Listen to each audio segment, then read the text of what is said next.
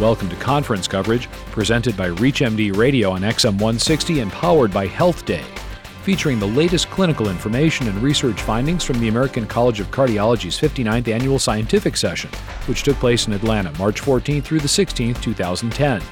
I'm your host, Dr. Mark Kina. And I'm your co-host, Sue Berg. Highlights were results from studies on cardiovascular disease risk in diabetes patients, impaired glucose tolerance and cardiovascular disease, novel therapeutic agents, and optimization of currently available drugs and interventional cardiology approaches. The INVEST study found that tight blood pressure control may result in more harm than good in some patients with diabetes and cardiovascular disease. Researchers randomized 6,400 patients with diabetes and cardiovascular disease to antihypertensive therapy based on either a calcium channel blocker or a beta blocker, plus an angiotensin-converting enzyme inhibitor and/or a thiazide diuretic. The researchers found that subjects in the uncontrolled blood pressure group with systolic blood pressure of 140 or higher had an almost 50% higher combined risk of death, heart attack, or stroke compared with patients in the usual control group whose systolic blood pressure was between 130 and 139. Subjects in the tight control group had a similar risk compared to those in the usual control group, and they also had an increased risk of all-cause mortality. Further, when researchers analyzed blood pressure in increments of 5, they found systolic blood pressure below 115 was associated with increased mortality. The lead author said this data suggests that in patients with both diabetes and coronary artery disease, there is a blood pressure threshold below which cardiovascular risk increases. Abbott Laboratories supported the trial. Another important study was the DOSE, Diuretic Optimization Strategies Evaluation Study.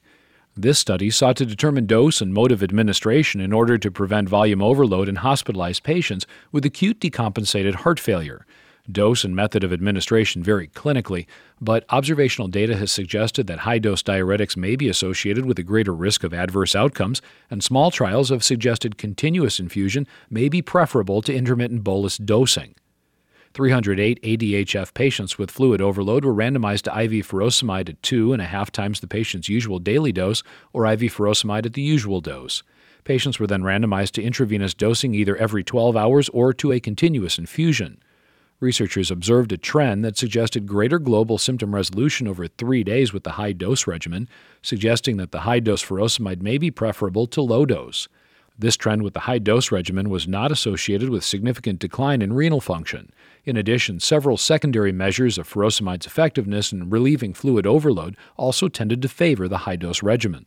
According to results presented from a subset of the Platelet Inhibition and Patient Outcomes Trial, or PLATO, use of ticagrelor instead of clopidogrel in patients with acute coronary syndrome who undergo coronary artery bypass graft surgery is associated with a lower likelihood of fatal outcomes.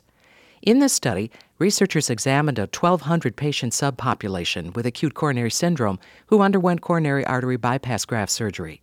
Patients had been randomized to receive ticagrelor and aspirin or clopidogrel and aspirin. In line with the results of the overall PLATO trial, the substudy found that 10.5% of patients treated with ticagrelor and aspirin within 7 days of coronary artery bypass graft surgery had a primary composite endpoint that included cardiovascular death, heart attack, and stroke.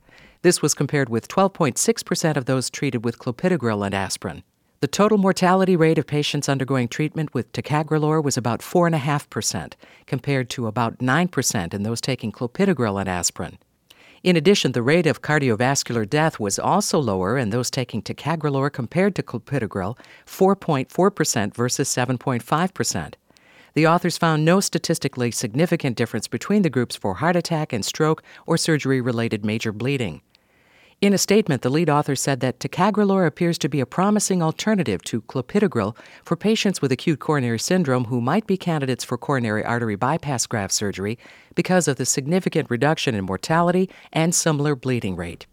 In a blood pressure study, dual actions of a novel inhibitor LCZ696 appear to provide additional lowering of blood pressure when compared to the angiotensin II receptor blocker Valsartan. 1,300 patients with mild to moderate hypertension were randomized to 2 months of treatment in one of 8 treatment arms. 4 groups received between 100 and 400 milligrams of LCZ696. 2 groups received either 160 milligrams or 320 milligrams of Valsartan. 1 group received 200 milligrams of a novel neprilysin inhibitor known as AHU377, and the eighth groups of patients received placebo. After 8 weeks of treatment, researchers found that the doses of LCZ696 yielded significantly greater reductions in mean sitting diastolic blood pressure compared to the appropriate comparator doses of Valsartan. The mean reduction in sitting diastolic blood pressure was significantly greater at doses of 200 milligrams of LCZ696 compared to 160 milligrams of Valsartan. Reduction was also greater at 400 milligrams of LCZ696 compared to 320 milligrams of Valsartan. LCZ696 was well tolerated, and there were no serious drug-related adverse events occurring during the study period. The authors of this study conclude that the dual-acting LCZ696 provides complementary and fully additive blood pressure reductions compared with Valsartan. This suggests that LCZ696 may be a promising drug for treatment of hypertension and cardiovascular disease. The study was sponsored by Novartis. Several authors of the study reported financial relationships with Novartis and other pharmaceutical companies. Data from 3 studies assessing treatments for atrial fibrillation were presented at the meeting. Antiarrhythmic drugs were successful in eliminating atrial fibrillation in only about half of patients and can have serious side effects. In the first study, researchers randomly assigned 245 patients in a 2-to-1 ratio to cryoablation or antiarrhythmic drug therapy. Nearly 70% of patients treated with cryoablation remained free of atrial fibrillation after 12 months and did not require non-study medication or an interventional procedure, as compared with just 7% of patients in the antiarrhythmic drug group. Serious complications occurred in just over 3% of patients treated with cryoablation. Less than 1% of patients from the cryoablation group were hospitalized for the recurrence of atrial fibrillation, as compared with 6% in the antiarrhythmic drug group. The study was funded by Medtronic, and the lead author reported a financial relationship with the company. The second study looked at the feasibility of catheter ablation in patients with more advanced atrial fibrillation and substantial underlying cardiovascular disease. This study was designed to lay the foundation for a large randomized controlled trial. Researchers assigned 60 patients to catheter ablation or drug therapy, mostly antiarrhythmic drugs. More than 2/3 of subjects had a persistent or long-standing persistent form of arrhythmia. Catheter ablation appeared to be more effective than drug therapy in preventing recurrent symptomatic atrial fibrillation, but investigators noted success rates were lower than in other randomized controlled trials. In the third study, researchers looked at a new blood clot-preventing drug, betrixaban. This was a Phase 2 clinical trial. About 500 patients with atrial fibrillation were randomly assigned to 40, 60, or 80 milligram doses of betrixaban or to warfarin therapy. After a follow-up of 3 to 12 months, one patient experienced major bleeding while taking betrixaban at a dose of 40 milligrams a day, compared with major bleeding in 4 patients taking warfarin. Patients taking greater doses of betrixaban experienced similar bleeding rates to patients taking warfarin. The lead researcher concluded, even though betrixaban is still in the early stages of development, these results provide helpful indicators for further research. Portola Pharmaceuticals and Merck & Company funded this study. One highlight was a study examining the impact of pharmacogenetic testing for warfarin on clinical outcomes. Researchers recruited 896 patients starting warfarin therapy. The test was used to find the patient's CYP2C9 and VKORC1 genotype and phenotype results. During the first 6 months on warfarin, the researchers found that patients who underwent pharmacogenetic testing were 31% less likely to be hospitalized for any cause and 29% less likely to be hospitalized for bleeding or thromboembolism. In an additional analysis that included only hospitalizations that occurred after genotyping, researchers found that patients who underwent genetic testing had a 33% lower risk of hospitalization for any cause and a 43% lower risk of hospitalization for bleeding or thromboembolism. Genotyping and data collection were funded by Medco Health Solutions. The study's lead author, Medco's chief medical officer, said in a statement that genetic testing may help clinicians predict the best warfarin dose earlier and more accurately to lower the risk of negative outcomes. For patients who have received drug-eluting stents, dual antiplatelet therapy longer than 12 months may be no more effective than aspirin monotherapy in decreasing the rate of heart attack or death from cardiovascular causes. Researchers in South Korea randomized 2,700 patients who had had their stents for at least 1 year to clopidogrel plus aspirin or aspirin monotherapy. The primary endpoint was a composite of myocardial infarction or death from cardiac causes.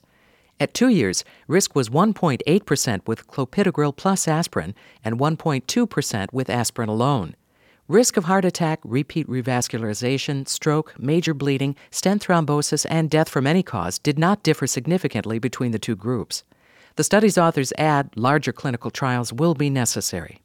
Findings from the two arms of the ACCORD trial were presented on the first day of the meeting, which show that the two cardiovascular treatment measures used for diabetes patients failed to reduce the risk of cardiovascular events.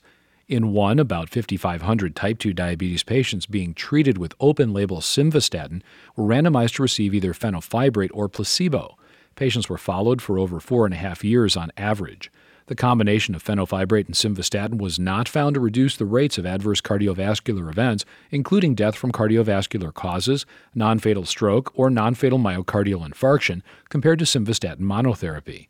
The researchers concluded that these results do not support routine use of combination therapy with fenofibrate in the majority of high-risk type 2 diabetes patients. Also, the ACCORD study group evaluated blood pressure control measures by randomizing about 4,700 type 2 diabetes patients to either intensive blood pressure control that targeted systolic pressures below 120 or standard blood pressure control with a target of below 140. After average follow-up of over 4.5 years, the researchers found that intensive blood pressure control did not reduce the rate of a composite outcome of death from cardiovascular events, non-fatal stroke, or non-fatal myocardial infarction. Multiple pharmaceutical companies provided medication, equipment, or supplies for the ACCORD study. Several study authors reported financial relationships with these companies.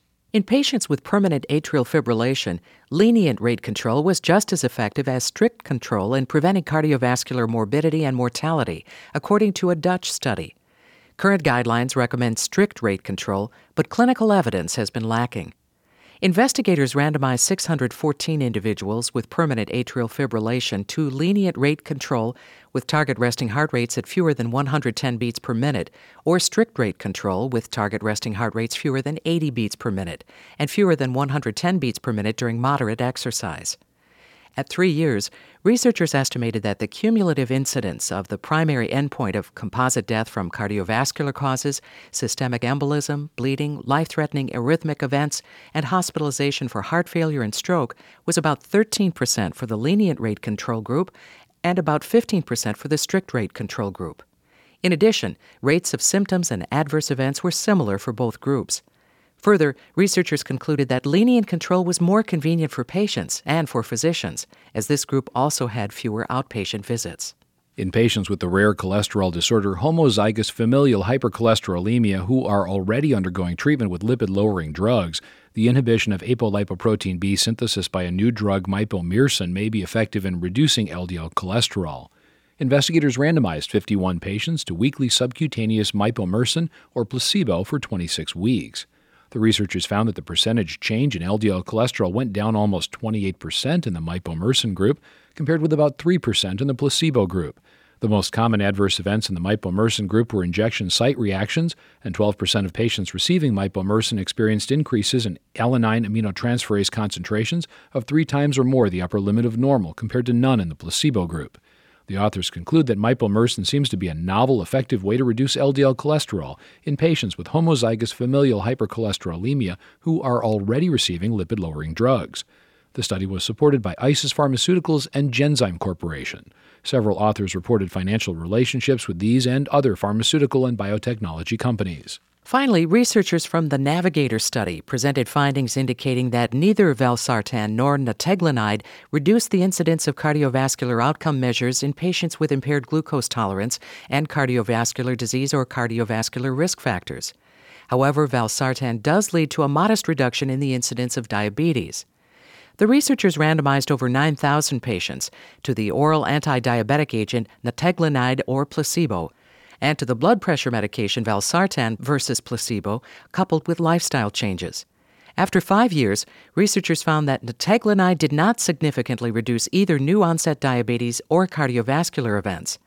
Valsartan also did not significantly reduce the incidence of cardiovascular events, though it did reduce progression to diabetes by 14%.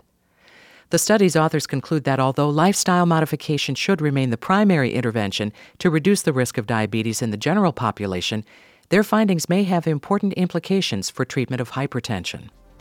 Thank you for listening to conference coverage from the American College of Cardiology's 59th Annual Scientific Session, which took place March 14 through the 16th, 2010, in Atlanta, Georgia. Conference coverage highlights is a presentation of ReachMD Radio. broadcast on XM160 and by live stream at ReachMD.com and powered by Health Day.